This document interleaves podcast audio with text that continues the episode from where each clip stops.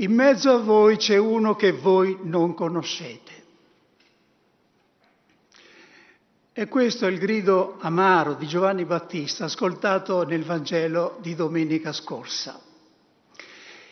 E vorremmo farlo risuonare in questo ultimo incontro prima di Natale. Nel memorabile messaggio Urbi et Torbi del 27 marzo scorso in piazza San Pietro, dopo aver letto il Vangelo della tempesta sedata, il Santo Padre si chiedeva in che cosa era consistita la poca fede che Gesù rimprovera ai discepoli e spiegava, essi non avevano smesso di credere in Lui, infatti lo invocano. Ma vediamo come lo invocano. Maestro, non ti importa che siamo perduti? Non ti importa. Pensano che Gesù si disinteressi di loro, che non si curi di loro. Tra di noi, nelle nostre famiglie, una delle cose che fa più male è quando ci sentiamo dire non ti importa di me. È una frase che ferisce e scatena tempeste nel cuore. E avrà scosso anche Gesù. perché a nessuno più che a lui importa di noi.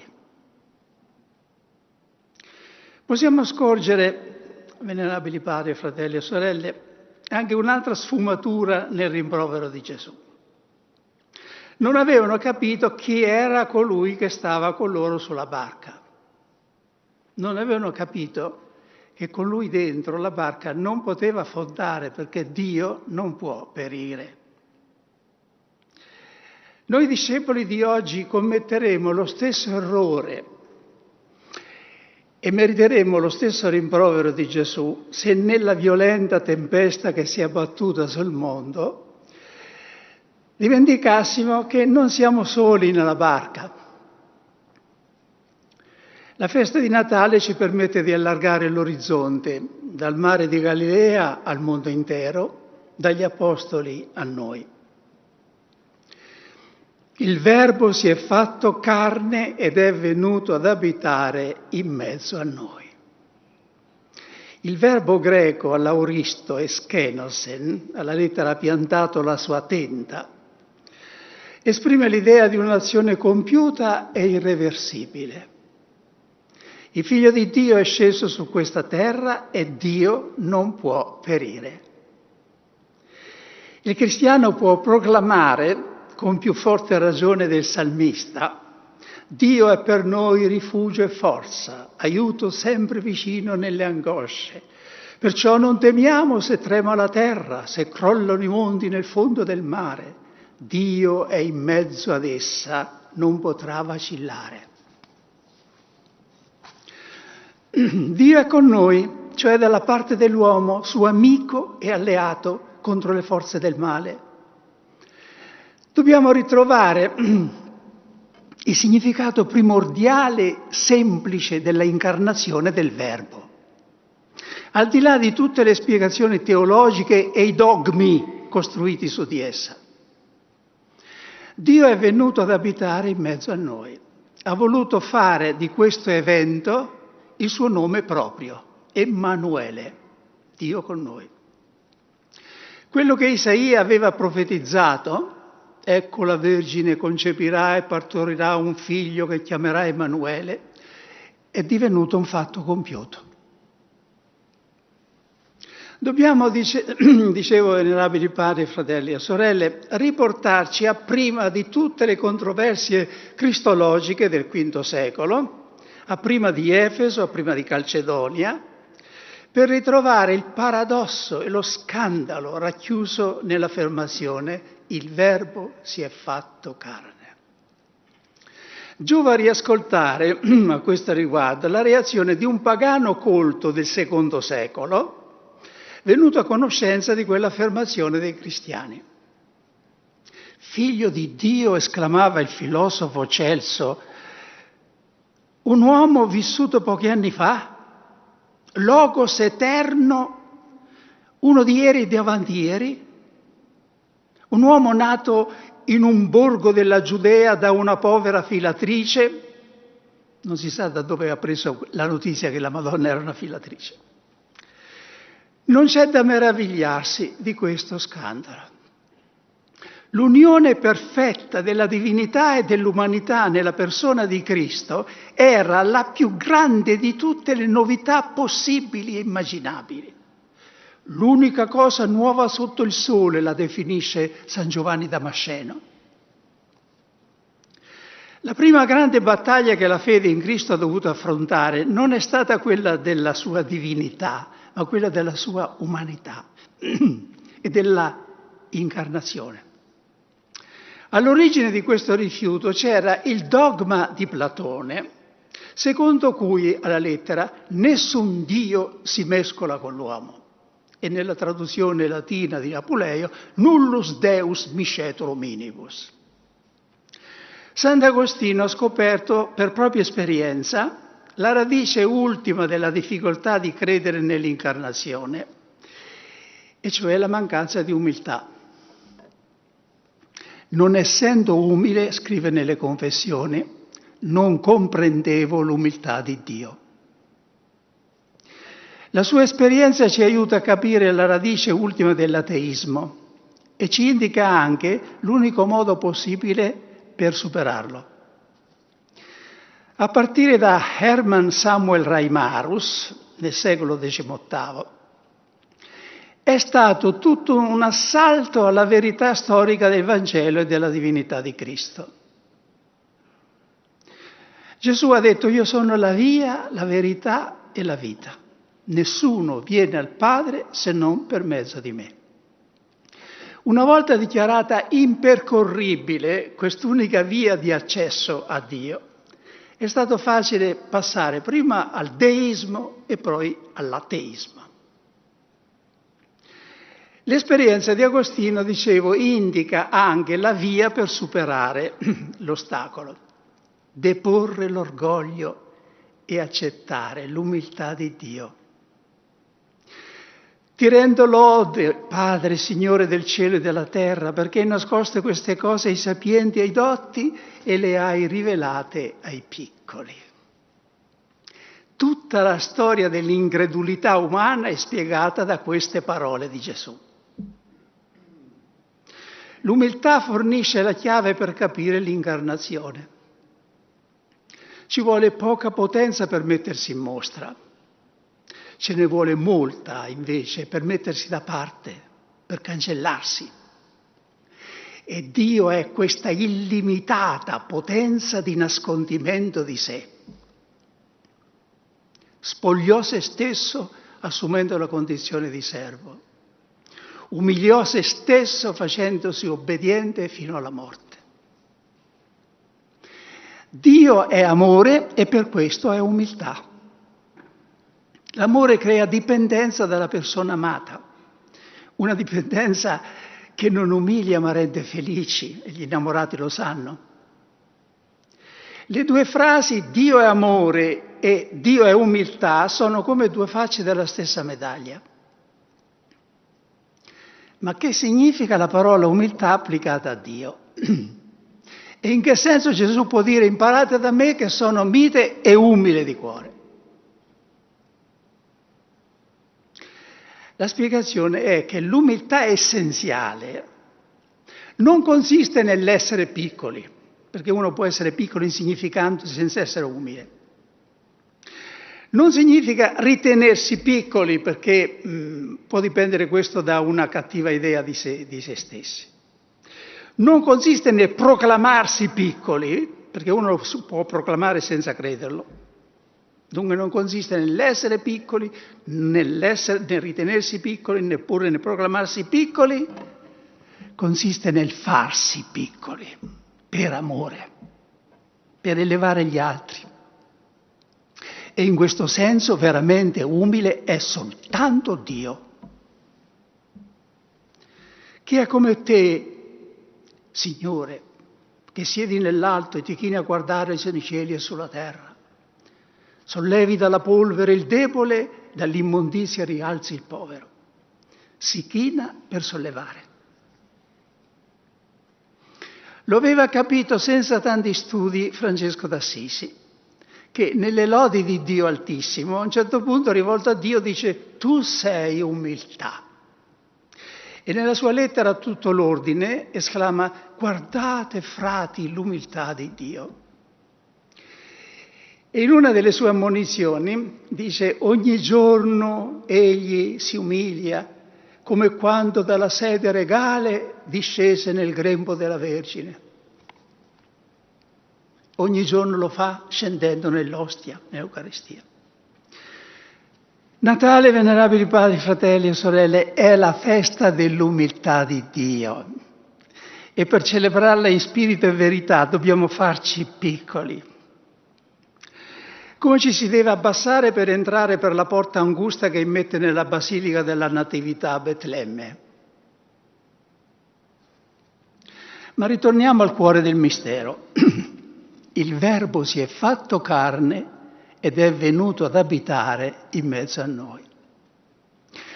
Dio è con noi per sempre, irrevocabilmente.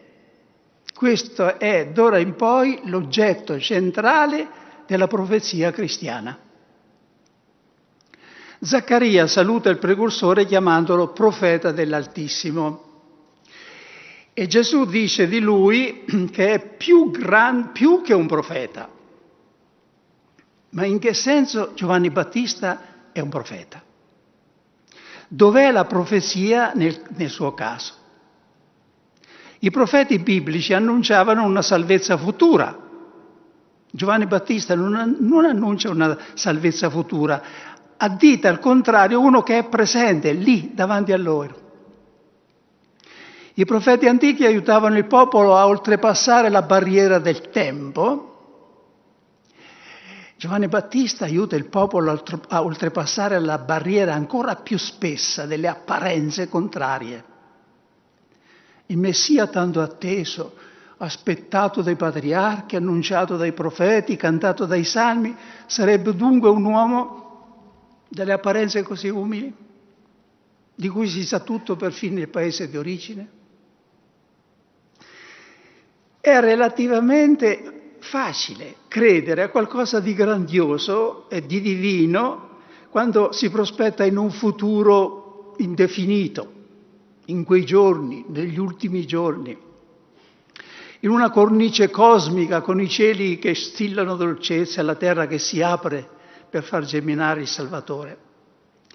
È più difficile quando si deve dire eccolo, è qui, è lui si è subito tentati di dire tutto qui? Da Nazareth può venire qualcosa di buono? Costui sappiamo di dov'è. Questo era un compito profetico sovrumano e si capisce perché il precursore è definito più che un profeta. Egli è l'uomo che punta il dito verso una persona e pronuncia un perentorio ecce, eccolo, ecco l'agnello di Dio. Ecco colui che battezza in Spirito Santo. Io penso che un brivido quel giorno dovette correre per il corpo degli ascoltatori, perché è evidente che queste parole di Giovanni Battista erano accompagnate da un'unzione profetica, da una forza profetica particolare.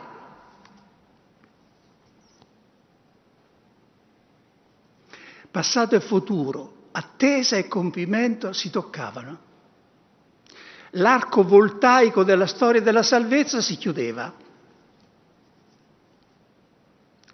Io credo che Giovanni Battista ci ha lasciato il suo stesso compito profetico, continuare a gridare, magari sommessamente, umilmente, in mezzo a voi c'è uno che voi non conoscete, e dirlo con infinita amarezza, tristezza e compassione.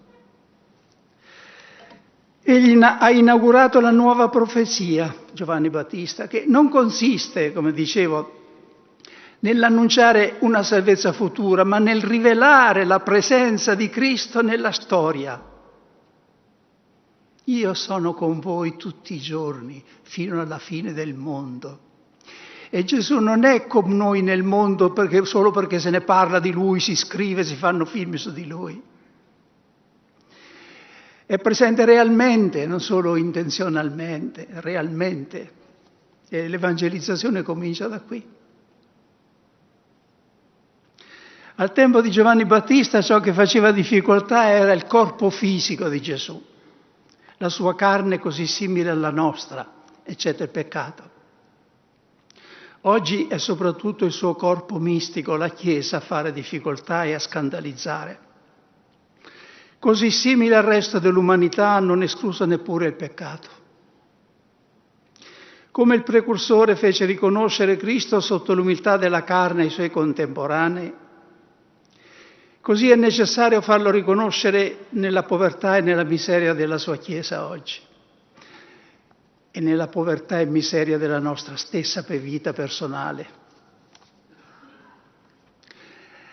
Ma dobbiamo aggiungere, venerabili padri, fratelli e sorelle, qualcosa a quello che ho detto fin qui.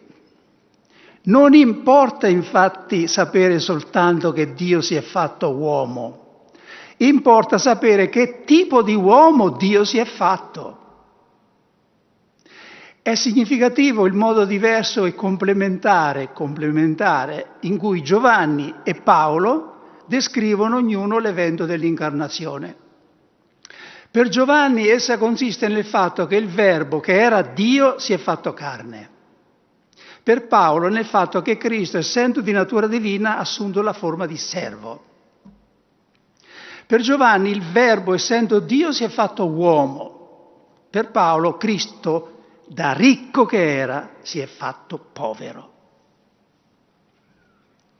La distinzione tra il fatto dell'incarnazione e il modo di essa, tra la sua dimensione ontologica e quella esistenziale, ci interessa perché getta una luce singolare sul problema attuale della povertà e dell'atteggiamento dei cristiani verso di essa aiuta a dare un fondamento biblico e teologico alla scelta preferenziale dei poveri proclamata dal Concilio Vaticano II.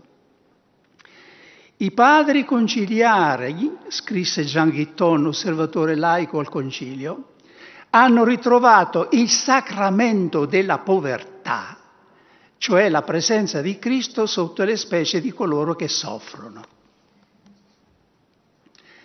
sacramento della povertà. Sono parole forti, ma sono fondate teologicamente.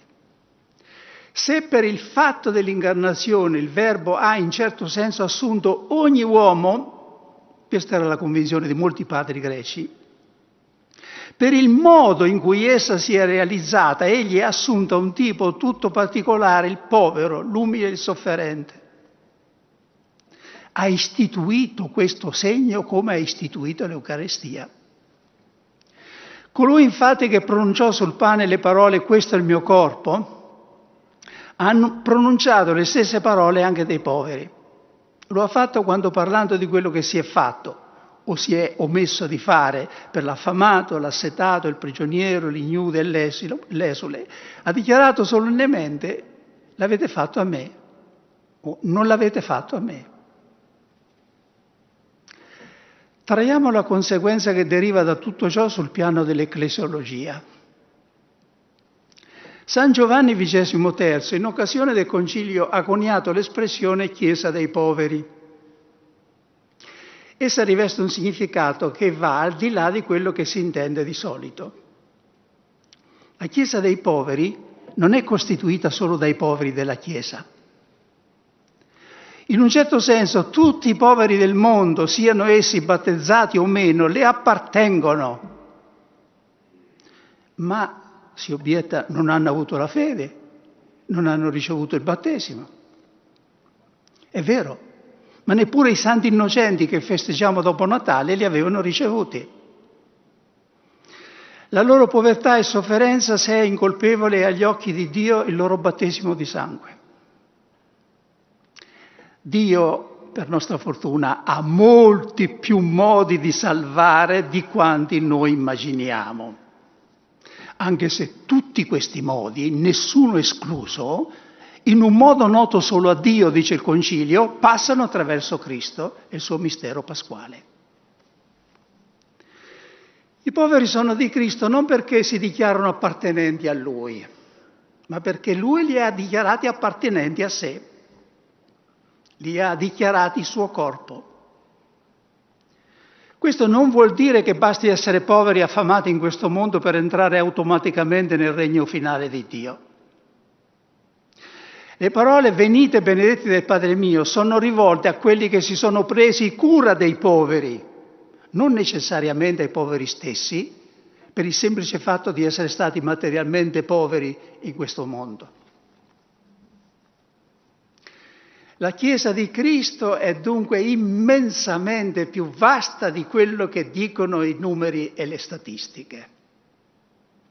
Non per un semplice modo di dire o per un trionfalismo fuori luogo, ma perché nessuno al di fuori di Gesù ha proclamato tutto quello che avete fatto a uno di questi miei fratelli più piccoli e l'avete fatto a me.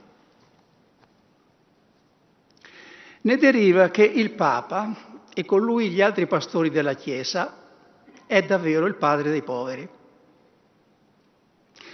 Ed è una gioia, è un esempio per tutti noi vedere quanto questo ruolo è stato preso a cuore dagli ultimi sommo pontefici.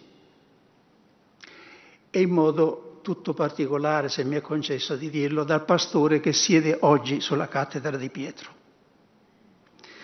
Egli è la voce più autorevole che si leva in loro difesa in un mondo che conosce solo la selezione e lo scarto. Lui non si è dimenticato dei poveri, no davvero. La scrittura contiene una benedizione speciale per coloro che hanno a cuore la sorte del povero. Beato l'uomo che ha cura del debole. Il Signore veglierà su di lui lo farà vivere beato sulla terra, non lo abbandonerà in preda ai nemici. Questo è il Salmo 41. Di Maria e Giuseppe si legge nel Vangelo che non c'era posto per essi nell'albergo. Anche oggi non c'è posto per i poveri nell'albergo del mondo. Ma la storia ha mostrato da che parte è Dio e da che parte deve essere la Chiesa.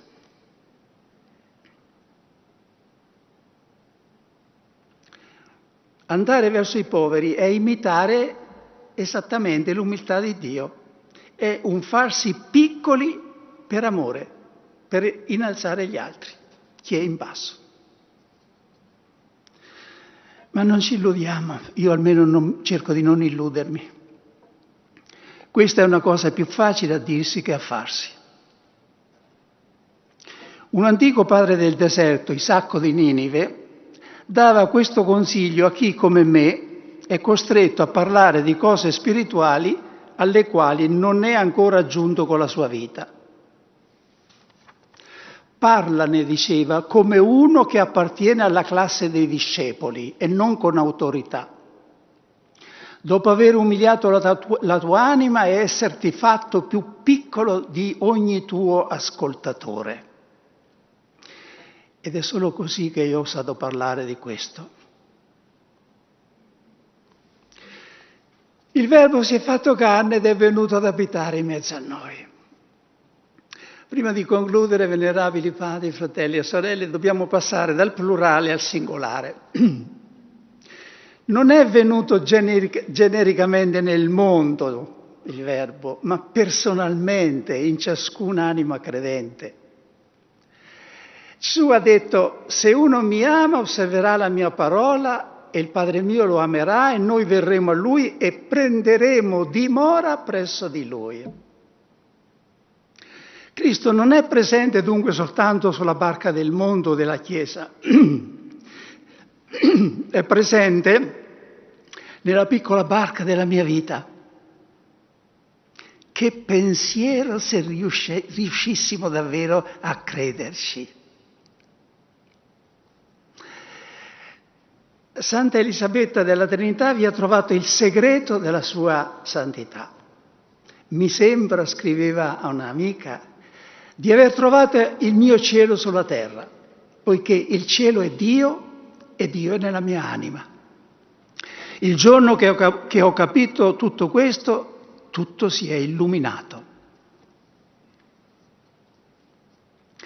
Con le restrizioni che pone al culto pubblico e alla frequenza delle chiese la pandemia, essa potrebbe essere l'occasione per molti di scoprire che Dio non lo incontriamo solo andando in chiesa, che possiamo adorare Dio in spirito e verità, intrattenerci con Gesù personalmente, cuore a cuore, anche in casa, anche sul lavoro. Il cristiano non potrà mai fare a meno dell'Eucaristia e della comunità ma quando questo è impedito da forza maggiore, non deve pensare che la sua vita cristiana è sospesa, si interrompe.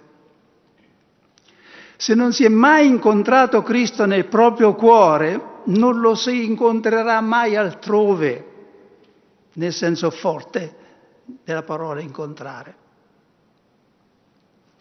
C'è un'affermazione ardita circa il Natale che è rimbalzata di epoca in epoca sulla bocca dei grandi dottori e maestri di spirito della Chiesa, per esempio Origene, Sant'Agostino, San Bernardo, Angelo Silesio, anche il cherubino eh, serafico.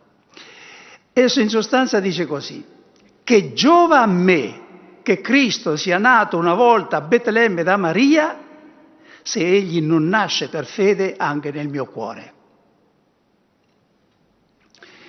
Dov'è che Cristo nasce nel senso più profondo se non nel tuo cuore e nella tua anima? scriveva Sant'Ambrogio. E gli fa eco San Massimo Confessore, una verità proprio ecumenica. Il Verbo di Dio vuole ripetere in tutti gli uomini il mistero della sua incarnazione. Facendo eco a questa tradizione, San Giovanni XXIII nel messaggio natalizio del 1962 elevava questa ardente preghiera. O Verbo eterno del Padre, figlio di Dio e di Maria, rinnova anche oggi nel segreto delle anime il mirabile prodigio della tua nascita.